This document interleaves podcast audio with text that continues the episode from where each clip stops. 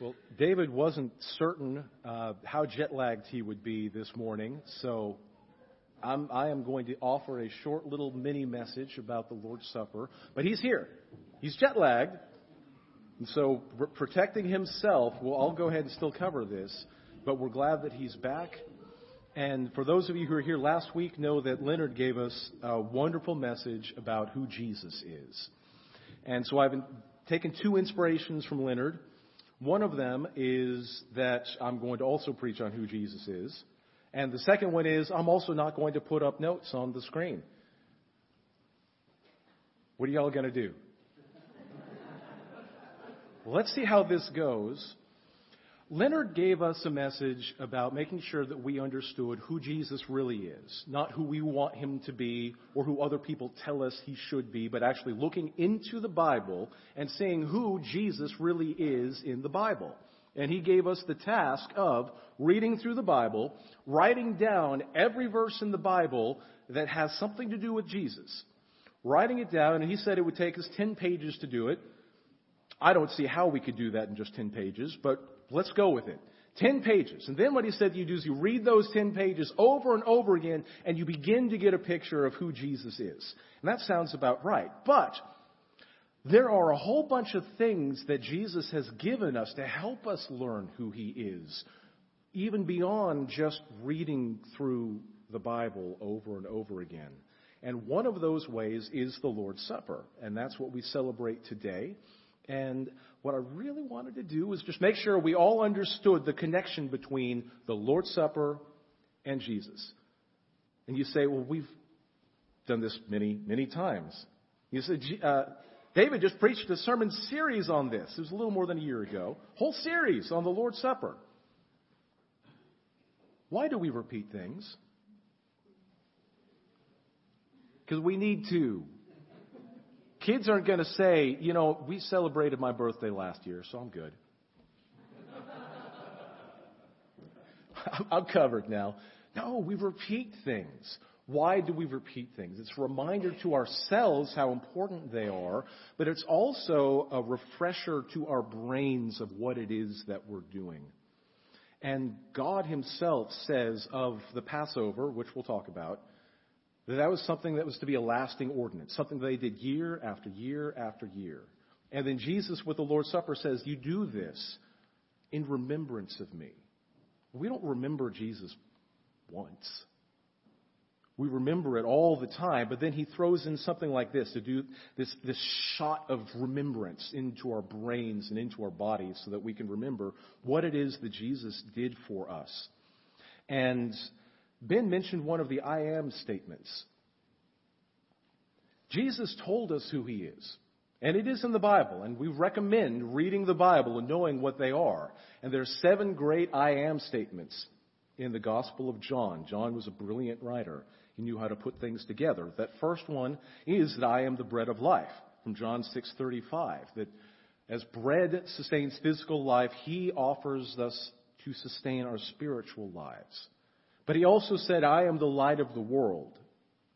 In John 8:12, to a world lost in darkness, Jesus is the guide on how to get home safe. He said, I am the door, the gate for the sheep. John 10:7, that Jesus protects his followers just as a shepherd would protect his flock from a predator. Jesus said, I am the resurrection and the life. John 11:25. Death is not the final word for everyone in Christ. He said, "I am the good shepherd." John 10:11. Jesus is committing to caring and watching over all who are his. He said, "I am the way and the truth and the life." John 14:6. He is the source of all truth, all knowledge of God and salvation. And he said, "I am the true vine." In John 15:1 is only in attaching ourselves to Jesus that we can have the actual life of God flowing through us. And then we cannot help but bear fruit fruit that remains, fruit that honors God. So Jesus told us who he is, and he did do so. And Leonard wants us to be reading that so that we can be reminded of that over and over again. But Jesus also showed us who he is. And that's part of the passage that Leonard preached from last Sunday in Matthew 2. Remember that John is in prison and he sends his disciples to Jesus and uh, they asked him, Are you the one who is to come, or should we expect someone else? And Jesus replied to them, Go and report to John what you hear and see. The blind receive sight, the lame walk, those with leprosy are cleansed, the deaf hear, the dead are raised, and the poor told the good news. And blessed is the one who doesn't fall away, or is offended, or is scandalized by me. So he showed us who he is. By doing these things, he was demonstrating to John's followers, this is what the Messiah does. This is what I have done. Therefore, I am the Messiah. Now, Leonard said that he thought that it was because John himself, his faith was shaken. And that could be the case. I think it more likely that John's disciples' faith was shaken. John was the greatest man of that old age. No one ever walked the earth like John the Baptist. But then Jesus says that even he who is least in the kingdom of heaven is greater than John. But John the Baptist was a key figure for Jesus, and it was important to Jesus to tell John and his followers, look at what I do and know that I am he. But uh, he also gave us a few other things. In John chapter 2, there's the first time that Jesus goes to the temple and he cleanses the temple. He overturns the money changers' tables, and he's cracking whips on people. You guys remember that story. And the Jews asked him, What sign will you show us for doing these things? What did Jesus answer? He answered, Destroy this temple, and in three days I will raise it up again. Now, it's early on in John's message, so he gives us some help, and he goes on to say, the Jews said that this temple took 46 years to build. You're going to raise it up in three days. But Jesus was speaking of the temple of his body, so that when he did rise from the dead, his disciples remembered that he had said this, and they believed the scripture. Do you want to know who Jesus is? Jesus says, I'm going to rise from the dead in three days. That's how you will know who I am. And indeed, he did. But here's the fun thing Jesus goes back to the temple a few years later. This is the last time. This is the last week of his earthly life. And this is reported in Matthew 21. And the same thing happens. And the chief priests and the elders of the people come to him and say, By what authority are you doing these things? You're turning our temple upside down. Why are you the one thinking that you can do this? And this time Jesus answers with a question of his own. And he asks them, John's baptism. Again, going back to John again. Was it from heaven or from earth? And the guys say, well, we can't answer it was from heaven because then Jesus will have us. But we also can't answer it's from earth because the people actually believe that John is a prophet. So we're going to say we don't know. And Jesus says, well, I'm not going to tell you by what authority I do things either. And so, by his withholding of the answer, he demonstrated to the world who he was. And yet again, it goes back to baptism. There are two things that Jesus gave us to be reminded, to remind ourselves who he is, what he came to do, and what he has done for us. We call them ordinances, and you might think of it as the same idea as orders. They are things that Jesus ordered us to do. There are two of them. One of them is baptism. And you think about Jesus' own baptism. When John saw him coming, what did John say of Jesus? Behold, the Lamb of God who takes away the sins of the world. But then in the baptism itself, what happens? God also speaks, the voice from heaven, saying, This is my Son, with whom I am well pleased. And then there's the imagery of baptism itself, something that I don't think we can say enough to be reminded why, why are we Baptists who emerge? That is the image of baptism. When you are under the water, you have no hope of life in yourself unless you are raised back up to take your next breath. That's an intentional symbol We die to our old self. And we were raised again to our new self in Jesus Christ. And that's also the way that we think of it as repeating what Jesus himself did. He died on the cross. He was buried. And then the third day, God raised him from the dead. All of that in baptism. All of that. We hear who the people said Jesus is, the Lamb of God, who God says Jesus is, the Son of God, and what Jesus came to do, to die and to be raised again so that we too can die and be raised again. Christ the first fruits, and then all those in Christ to follow. That's what we get in baptism. Think of it as a sermon done really quickly. A visual sermon. It's wonderful. But he gave us a second one as well, and that is the Lord's Supper. Let's talk about the Lord's Supper. You guys know this because we've said it over and over again. It's rooted in the old Passover. And so now we can actually get into those questions that you have written down. Uh, I didn't give you any room at all to take notes in anything that I just said. So that was probably not a great idea on my part. But I did give you a question for this next part, which is, what is a Passover lamb? And that takes us back to Exodus chapter 12. And I'm going to read for you a few verses from Exodus chapter 12, starting in verse 1.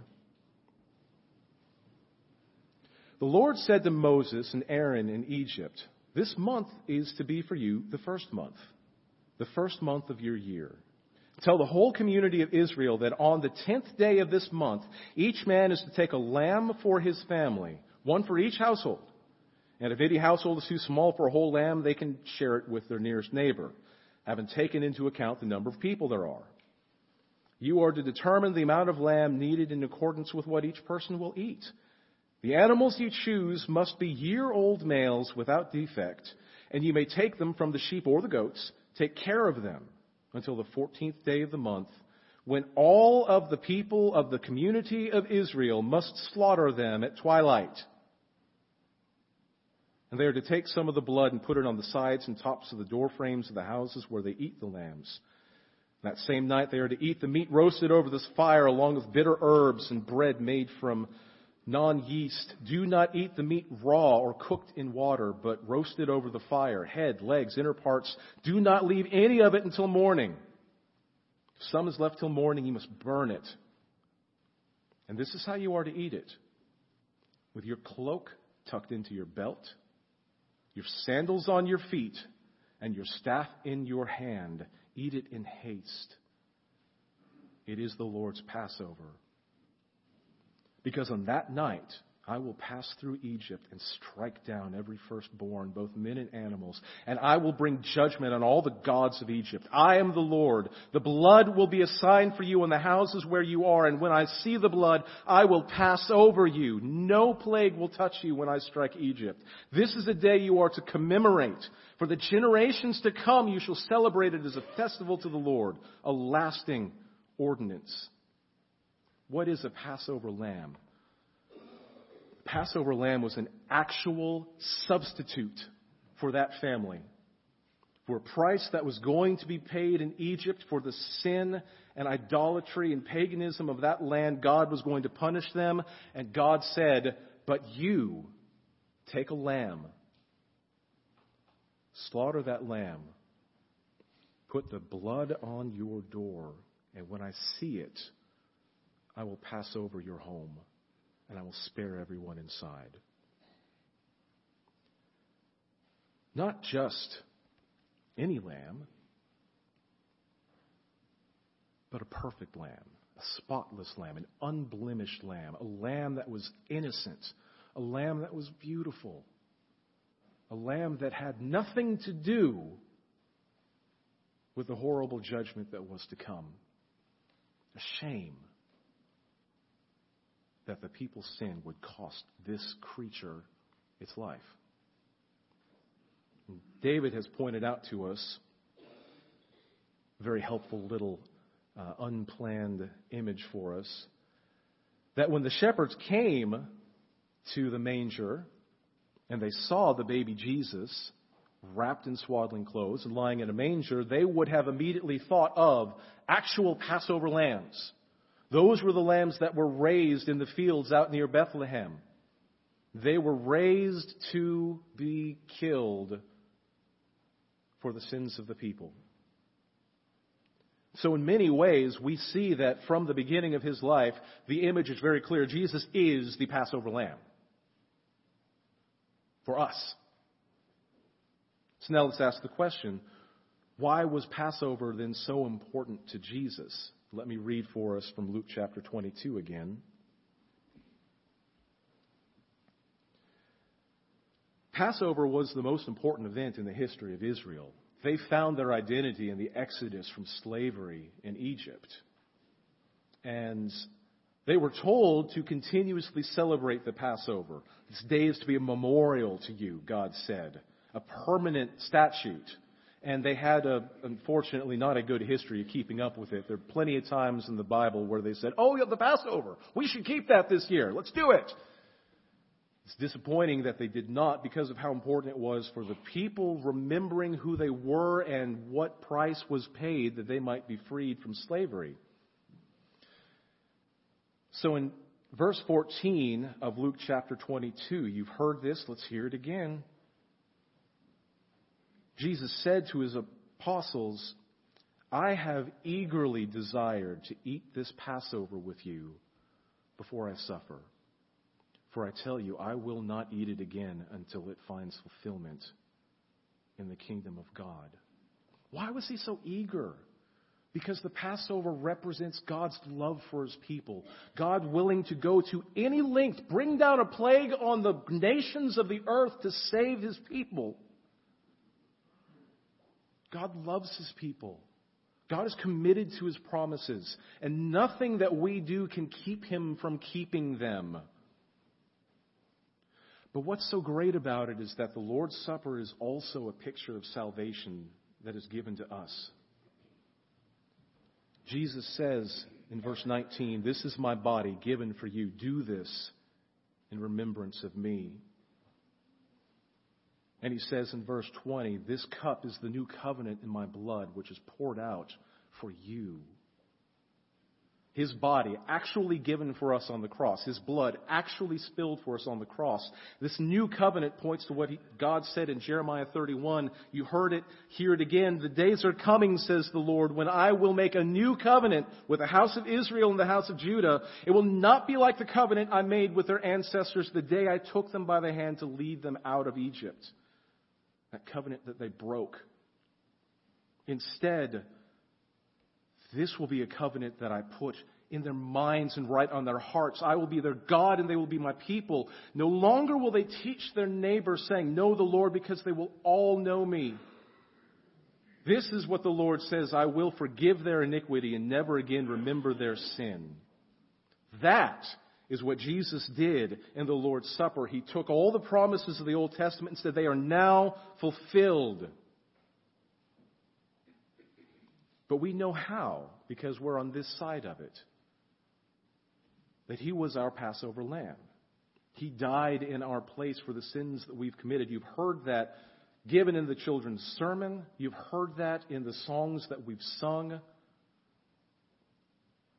This the power of the cross.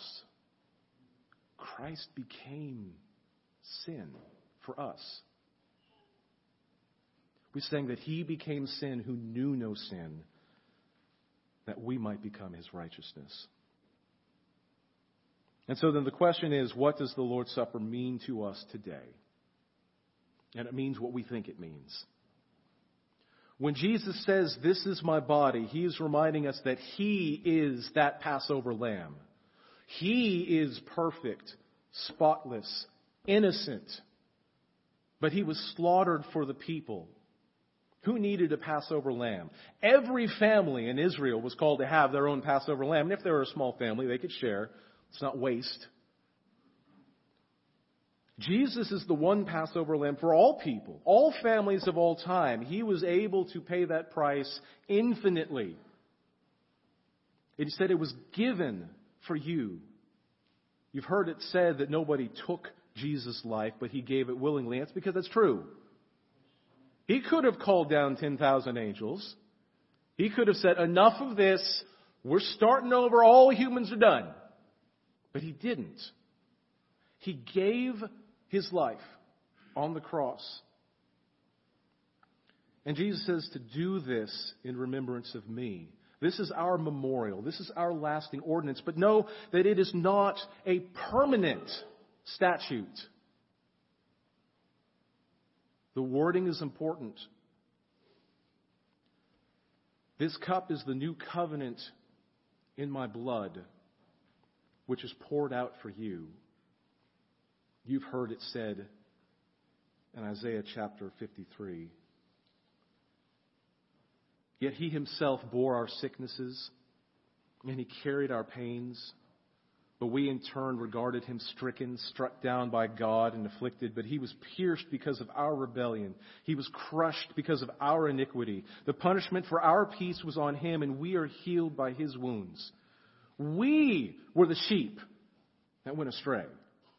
We all turned to our own way, and the Lord punished him for the iniquity of us all. He was oppressed and afflicted, but he did not open his mouth. He was like a lamb led to slaughter, and a sheep is silent before her shearers, so he did not open his mouth. He was taken away because of oppression and judgment, and who considered his fate? He was cut off from the land of the living. He was struck because of my people's rebellion, assigned a grave with the wicked but he had done no violence. He had not spoken deceitfully. So, one more passage to read, and then we actually share then the Lord's Supper together, and that is the way that Paul introduces it to us in 1 Corinthians chapter 11, starting in verse 23 where Paul says, For I received from the Lord what I also passed on to you. The Lord Jesus, on the night he was betrayed, took bread. And when he had given thanks, he broke it and said, This is my body, which is for you. Do this in remembrance of me. And in the same way, after supper, he took the cup, saying, This cup is the new covenant in my blood. Do this whenever you drink it in remembrance of me. For whenever you eat this bread and drink this cup, you proclaim the Lord's death until he comes. Paul put both the body and the cup in remembrance. And he also added this phrase, "For whenever we eat this bread and drink this cup, we proclaim the Lord's death until he comes. So when we take the Lord's Supper, what it means for us is that we look back. We look back every time we see the bread, every time we see the cup, that our salvation came at a cost. Paul says this very clearly, you are not your own. You were bought with a price. Therefore, glorify God in your bodies. And when we see this, we remember the price that was paid. We are not our own anymore. But we also look forward. There is a day when we will no longer share the Lord's Supper. Because there's a day when Jesus is coming back and there around the wedding feast of the Lamb, we will eat with Him. No longer will we need the image, the reminder, because then we will see him face to face. The next chapter after Isaiah 53 is Isaiah 54.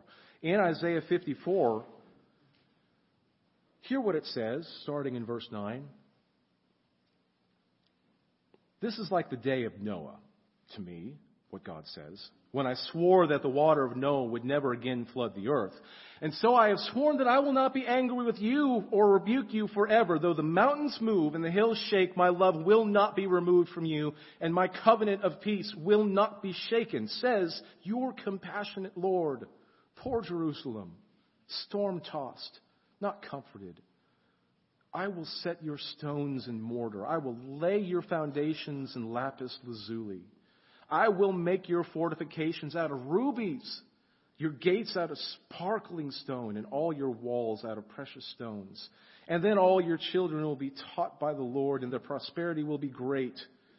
And you will be established on a foundation of righteousness, far from oppression. You will not be afraid. You will be far from terror. It will not come near you. And so there's our summary.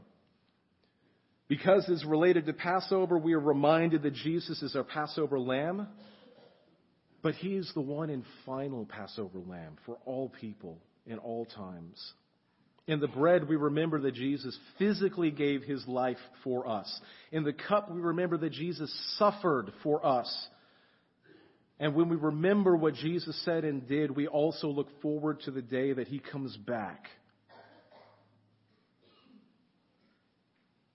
Is that an amazing sermon that we hear every time the Lord's Supper is shared?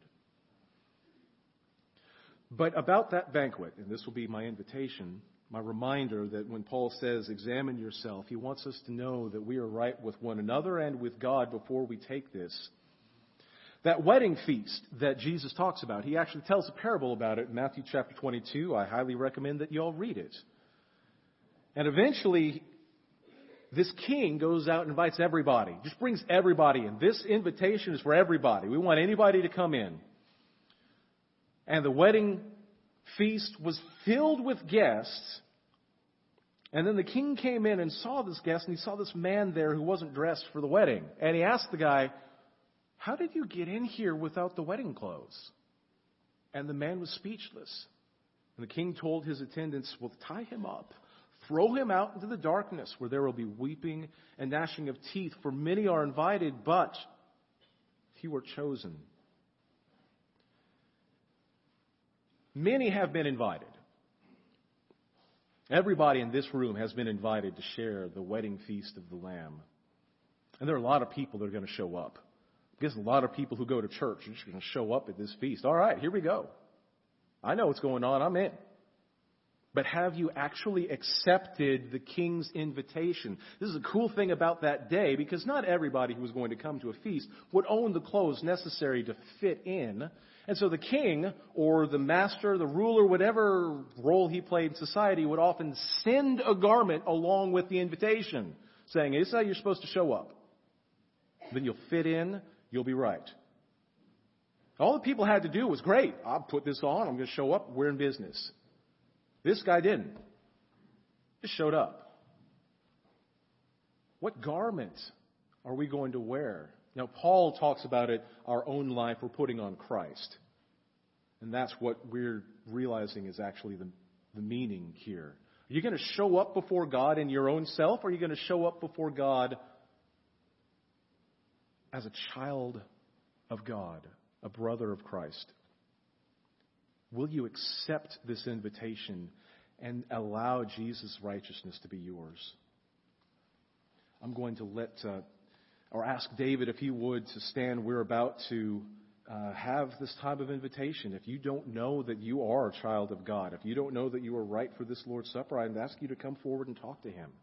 The rest of us, who knows what that response is that we need to make. But if we would, let's pray, and then let's stand together and respond.